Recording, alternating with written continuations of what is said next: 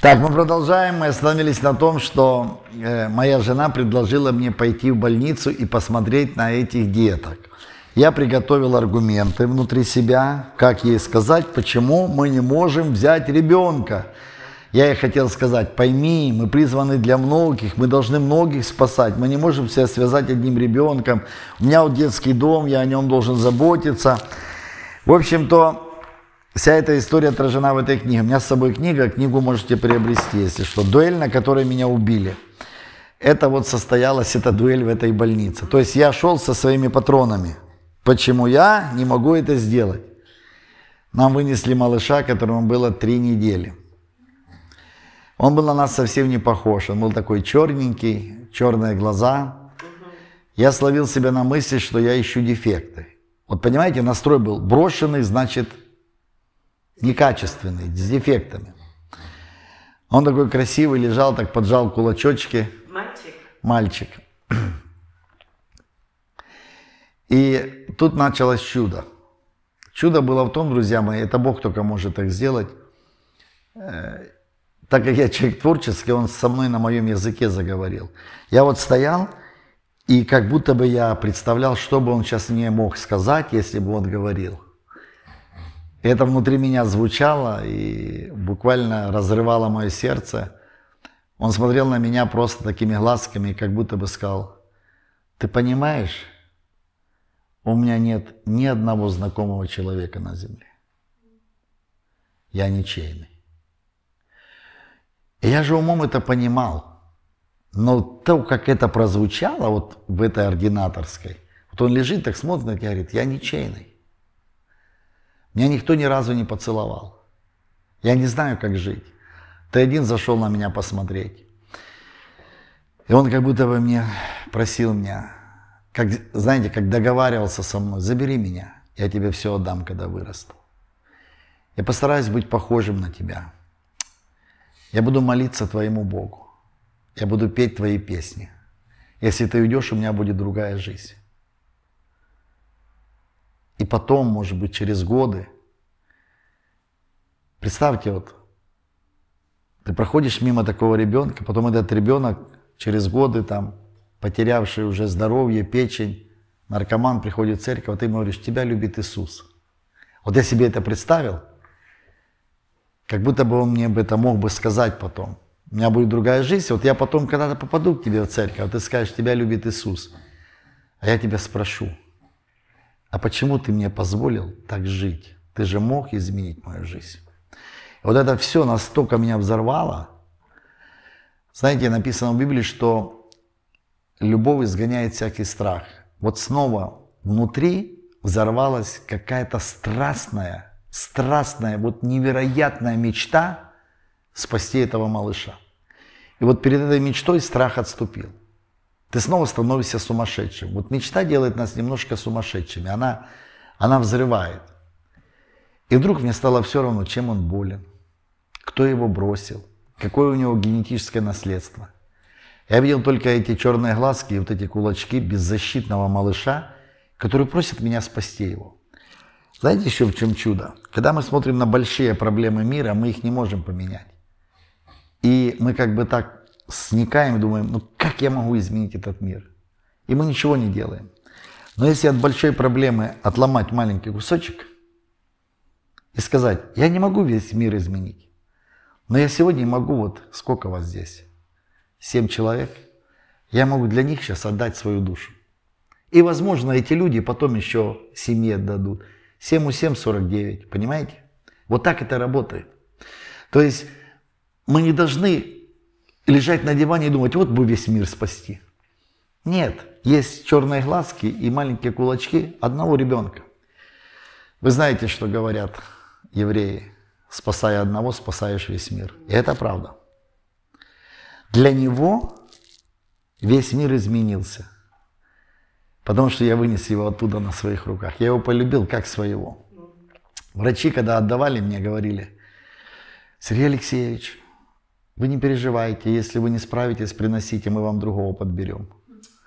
Это было ужасно слышать. Это как будто бы, знаете, на рынке капуста. Но они знали, что он очень болезненный. Вот, в нем была куча всяких там диагнозов. Мы принесли домой, но вы не представляете мою радость. Я нес домой Иисуса. У меня такая вера была, что это... Вот я несу домой Иисуса. Мне уже было 39 лет. Это была осознанная фаза отцовства. Мне легко было его нянчить. Я вскакивал по первому его крику, а он часто плакал. Был очень болезненный. Я вам скажу, что произошло. Где-то, когда ему было 4 месяца, я считаю, что именно в ту ночь я его родил.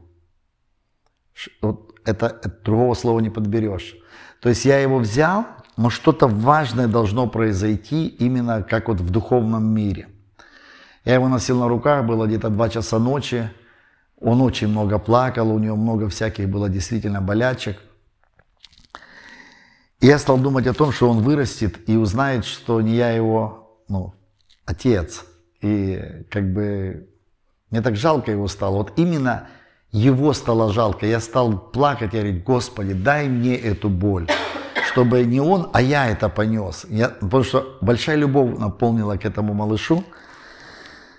Вот. И в этот момент комната стала наполняться сильным Божьим присутствием. Мне показалось, что вот потолок исчез, вот он-то был, но вот его как будто бы и нет. Мне кажется, что вот ангелы прям заглядывают вниз, что-то сейчас очень важное должно произойти. И плотность такая была Божьего присутствия, что как будто бы руки можешь положить. Вот просто в Божьем таком присутствии я стоял, и это вырвалось изнутри меня. Я его взял вот так на руки, прям близко к своему лицу, вот лицо к лицу, смотрел прям нему. Ласки сказал, сынок, я не могу тебе дать свои гены, ты уже родился. Я бы отдал тебе каждую свою клеточку.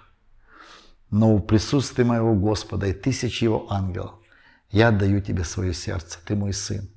Знаете, это была клятва, это было посвящение. Это то, что Иисус сделал с нами. Мне показалось, что вся Вселенная вздрогнула от этих слов. И я знаю, что в этот момент я получил власть отрезать то старое наследство – ту духовную наследственность, и я стал его отцом. Я вам не могу передать радости, когда ты можешь изменить судьбу человека. И те, кто это делает, они знают. То ли это усыновление, то ли это спасение другого человека. Когда ты видишь, когда он приполз без надеги, и вдруг после вот этого рождения, после вот этого озарения у человека другие глаза, и начинается новая жизнь, и он выгребает, выгребает, потом смотрит, женится, рождает детей, начинает бизнес. Это счастье, правда, Леонид? Это, это подлинное счастье. И вот я кайфую по жизни 17 лет, наблюдая за ним. Ему сейчас 17, друзья мои. Ни разу в жизни не пожалел, что я это сделал. Конечно, он очень классный, он, он очень благословенный. Вот после той ночи, через там какую-то пару недель, Аня понесла его в больницу, ну, знаете, регулярные проверки. Врачи были шокированы, они говорили, что вы с ним сделали, чем вы его лечили. Мы сказали, мы его просто любили и молились за него. У него изменились все диагнозы, он абсолютно здоровый мальчик. И я вам еще хочу сделать один подарок. Есть потрясающая его история. Ну, кроме на приложении есть фильмы о, о нем. «Я остаюсь жить» – это о нем фильм. Вот в приложении верхняя папка об усыновлении, да, я остаюсь жить, это его история в то время, когда я делал. Там документальные есть кадры, как мы его забираем с больницы, как мы домой его приносим. Можете это посмотреть.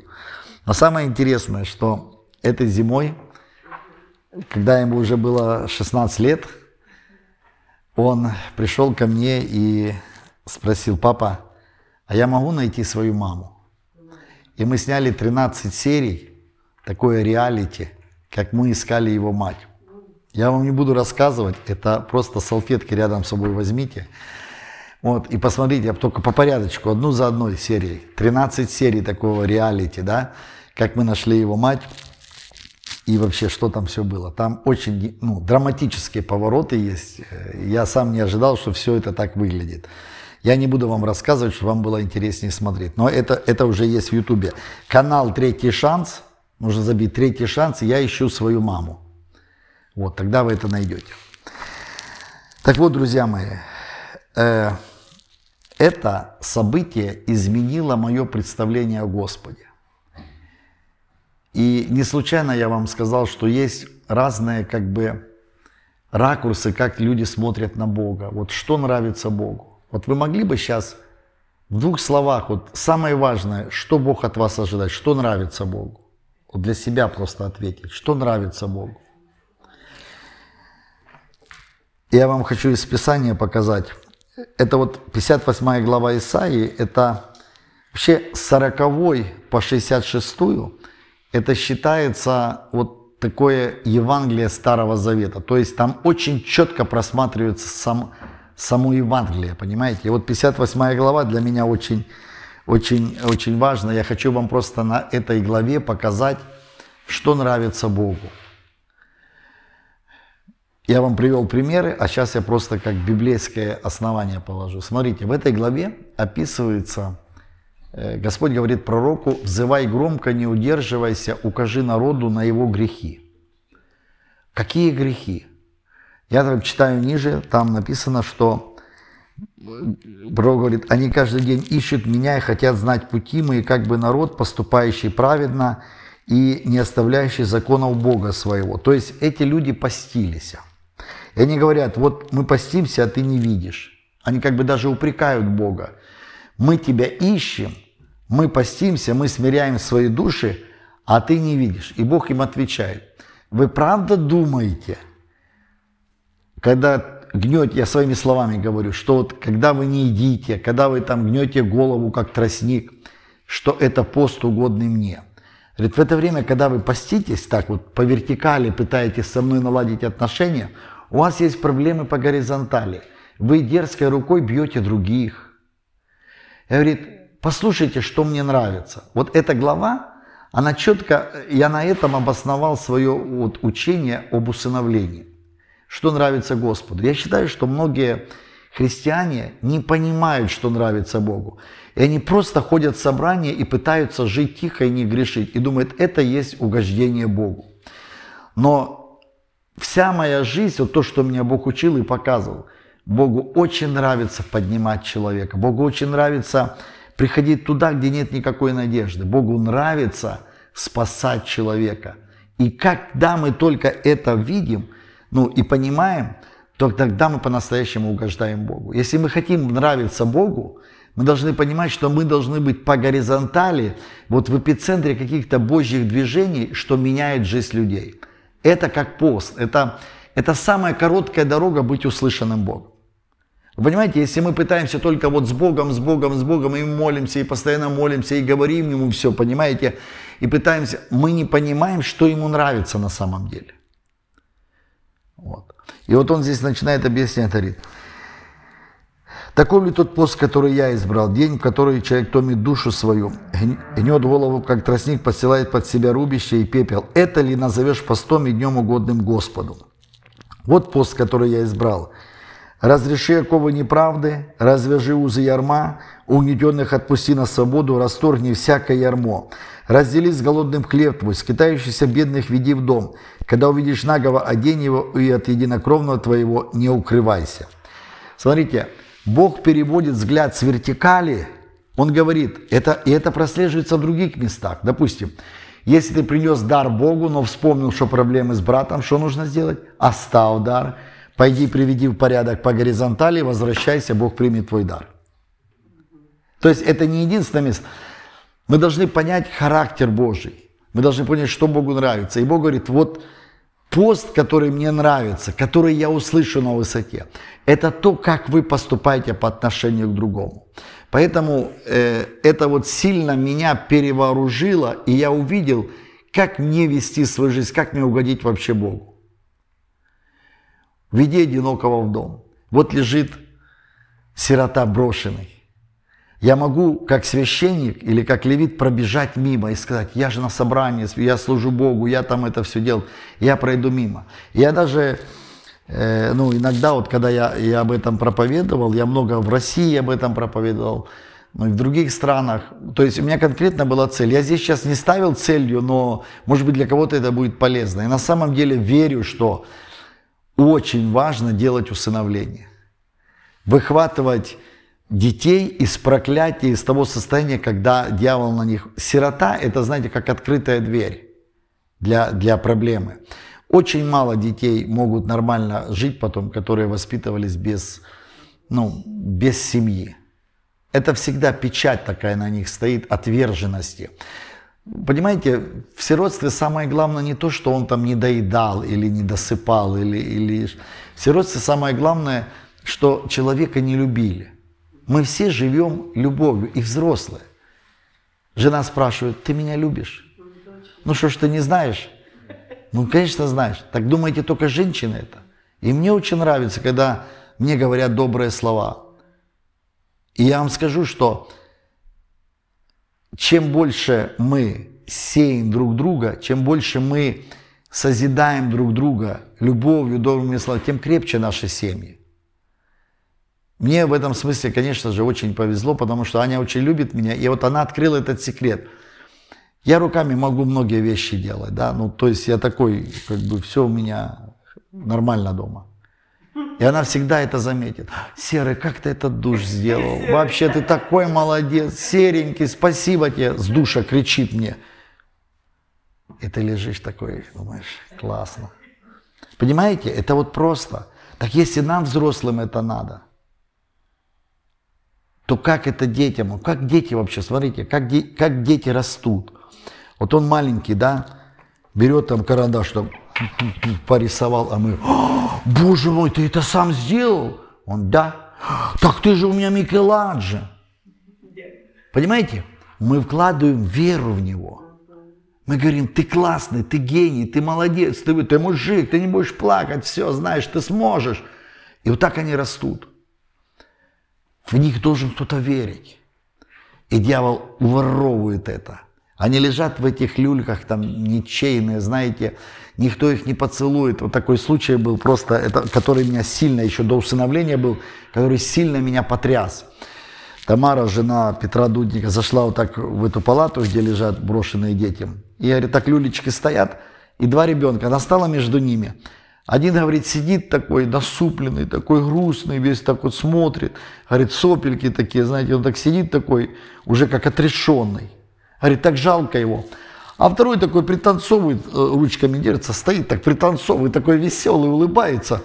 А я, говорит, думаю, ну как можно, вот никогда не видела, чтобы такие веселые были дети здесь брошенные.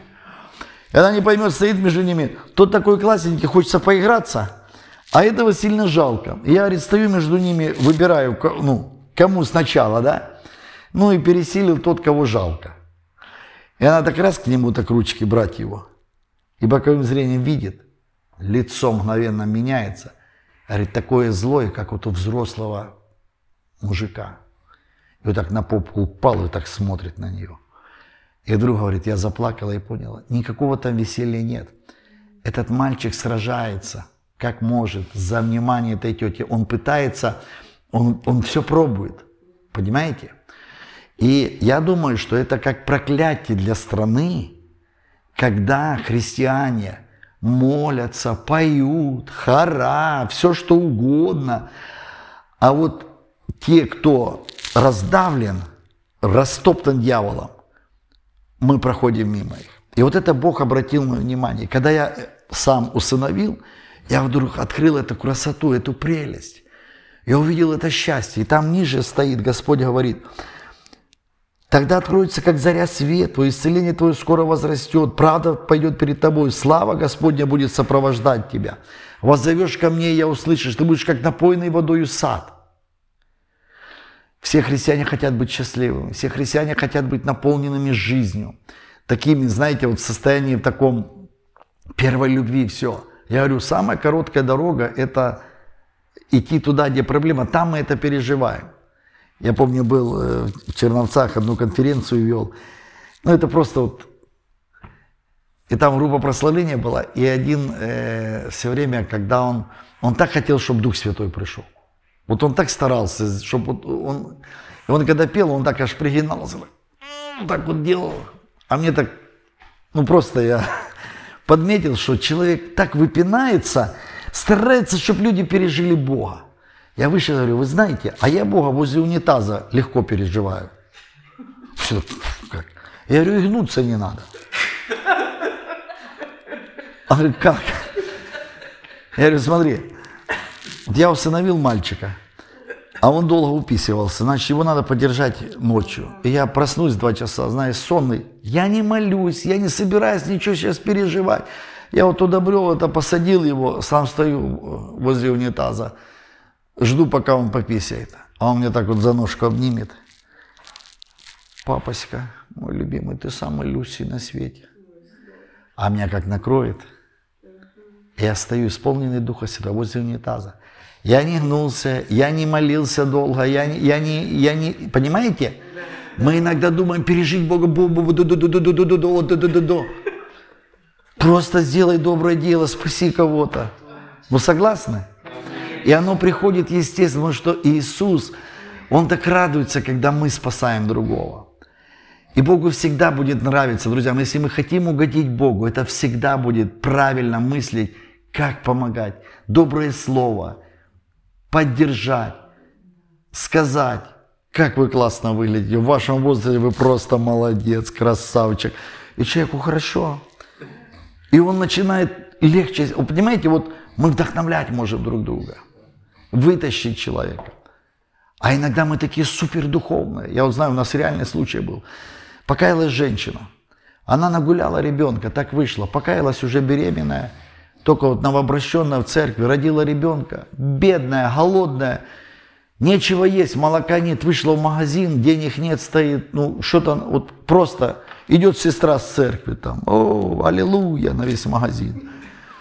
Что ты? Что ты? Думаю, я за тебя помолюсь. Смело возложила руки в магазине, та-та-та-та-та-та, все.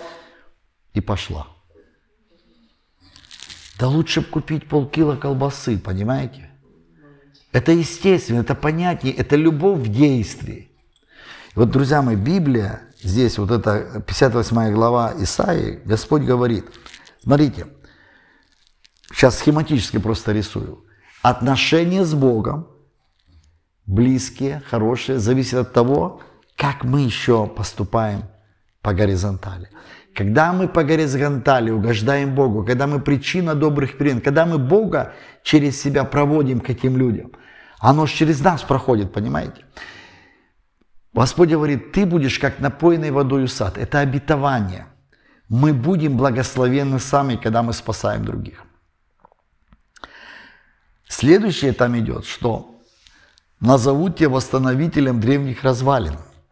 То есть мы плод принесем тогда, Понимаете? Мы сами изменимся, нам будет хорошо, и мы плод принесем. И я сегодня, допустим, по отношению к своему сыну, вот Ник его зовут, да, он сейчас в Африке на миссии, кстати. Да, если вы подпишетесь на его инстаграм, будет очень рад. Он любит так, говорит, папа, ты говори там все, он старается сейчас, канал свой на э, телеграме создал, пишет за Африку, все. Поехал на две недели, понравилось, пишет, пап, можно я останусь? И вот остался на два месяца. Конечно, мне это очень радостно. Да, так вот, друзья мои, э, смотрите, получается, что когда мы спасаем другого, мы сами меняемся, и мы становимся восстановителями вот этих э, древних э, развалин, понимаете? Поэтому очень важно, чтобы мы имели такое мышление, что мы нужны, как я с первого да, урока начал, у Бога есть план, Бог творит историю, и Богу нужен человек – человека он часто зовет через мечту, через вот это сострадание и желание каких-то добрых перемен.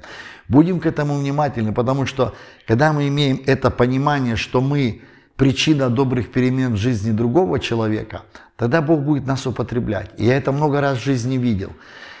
Знаете, когда мы спасаем другого, мы фактически спасаем сами себя. Во время войны, а я я жил в этом городе, в котором началась война, город Славянск, в котором начался первичный захват города, была оккупация города была. Вот. Когда это случилось, часть церквей были абсолютно не готовы. Вот те, кто просто собирался, ну как бы в эпицентре было служение кафедральное, вот церковь, кафедра, проповедь, все, освящение, они растерялись, как жить и что делать, страх.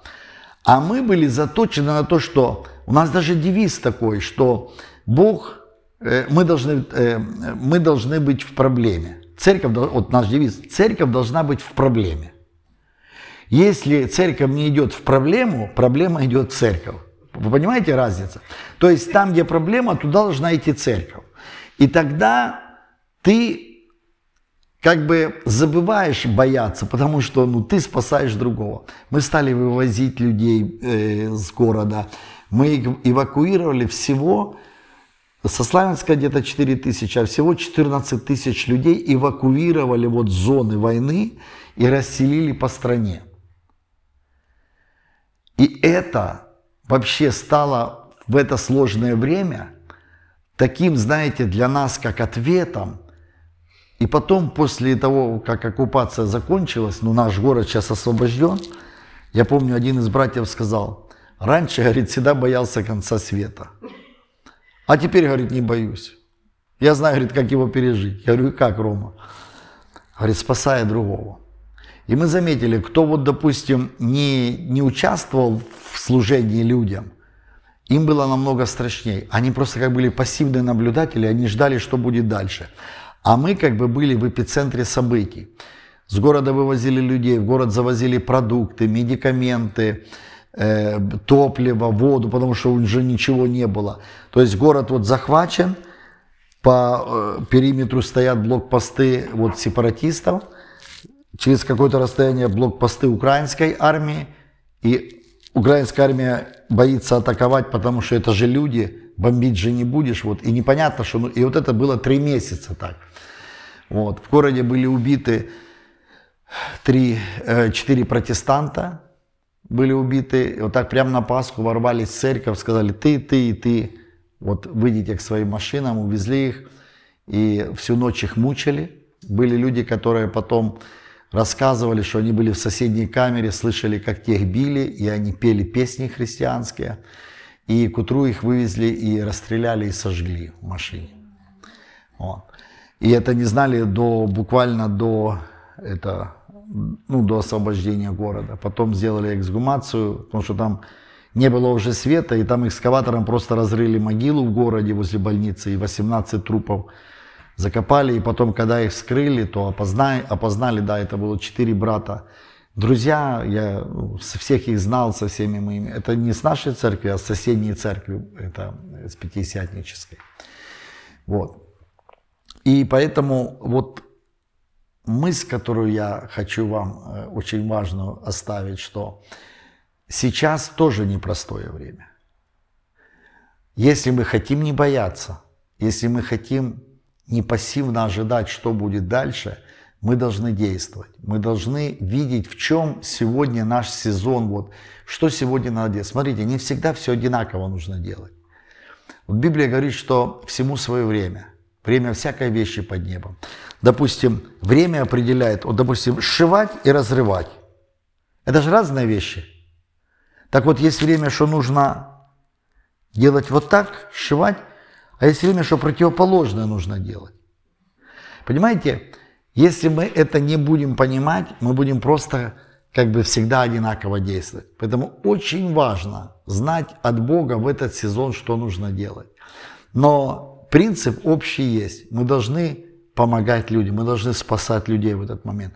Тогда у нас не будет страха, тогда у нас будет вот эта заря внутри нас, потому что мы будем ответом. Это как очень но я вам скажу, это очень важно, особенно если придут какие-то серьезные потрясения, просто запомните это, да.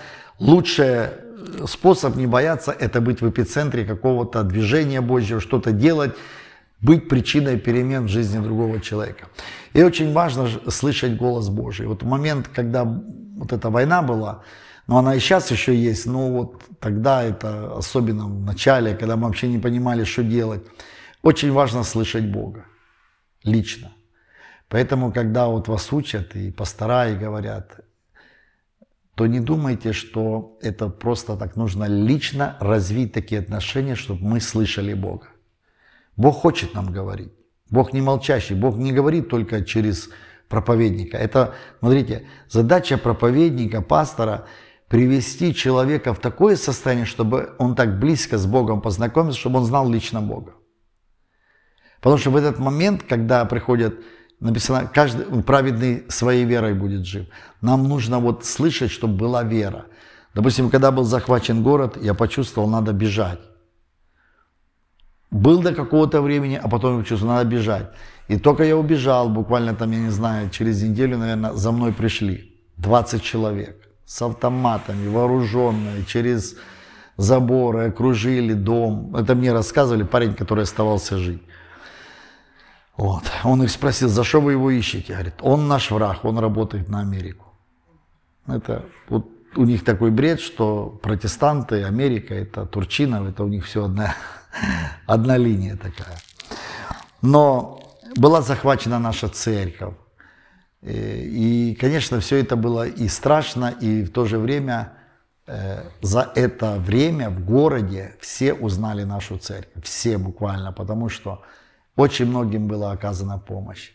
А сколько отсюда помощи пришло, сколько с Западной Украины помощи пришло. Я сало одновременно в одном месте столько никогда не видел, как в то время. С Западной Украины шли такие грузовики, и мы вот в столовой сложили в бутылях сала под потолок. Овощи всякие шли, картошка, капуста, морковка. И, конечно, мы раздавали это людям, потому что, ну, это уже после освобождения Славянска, вдоль линии фронта мы работали. Вот. Принцип этот мы взяли вот из служения детям, сиротам.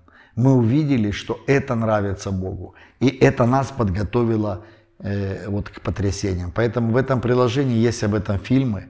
Очень много я там сделал фильмов, э, ну, в военное время. Тоже можете это посмотреть и, и песни есть этого времени. В любом случае, мы должны понимать, что что бы нам ни встретилось, наш Бог с нами, и мы будем ответом. Библия говорит, что в последнее время придут и схватятся за полу Иудея и будут говорить, мы слышали, что с вами Бог. Нам нужно развить такие отношения с Господом, чтобы самим не бояться и быть причиной надежды – чтобы люди видели, что мы другие. Если мы, как все другие, боимся, то это потому, что мы не понимаем, какой наш Бог. У меня недавно было очень сильное такое, ну, там потрясения всякие были. И я как бы Богу высказал, знаете, так искренне сказал, ну, ты меня не хранишь, как бы, посмотри, что они со мной делают. Ты как будто бы не контролируешь ситуацию. Ну, посмотри. Вот. И так выезжаю из гаража, и надо было сына забрать, а калитка чуть-чуть сзади, ну там метров 50 сзади калитка, или может 30. Я так на полном азу как дал назад и стал напротив калитки. А он не выходит. Думаю, пойду его позову. И так двери раз, пух, а дверь куда-то уперлась. Вообще не открывается. Я как поворачиваю, соседская машина стоит. Я в зеркало глянул, в притирку стоит, вообще микрончика нету. Думаю, процарапал машину. А никакого удара не слышал. Вот просто стал и все. Я так медленно отъезжаю, в притирку идет. Вышел, ничего нету. Микроны Бог рассчитал, микроны. Я вот на скорости заехал под, под микрончик, понимаете? И тут меня, я понял, что это мне Бог сейчас показывает. Он как бы мне говорит, ты думаешь, я не контролирую? Вот как ты сейчас заехал? Если бы на таком расстоянии, ну, ну случайность. А здесь я вот знал, ну, ну, ну вот еще бы чуть-чуть, и я разбил бы, вот все, сантиметрик туда, и машина побита. Понимаете? И вот эти моменты, я хочу, чтобы мы знали, Бог контролирует всю ситуацию, друзья мои. Развиваем отношения с Ним, служим людям, сами будем, как напоенный водой сад, и принесем в жизни плод. Будем восстановителями древнего развалины. Пусть Бог благословит вас. Аминь.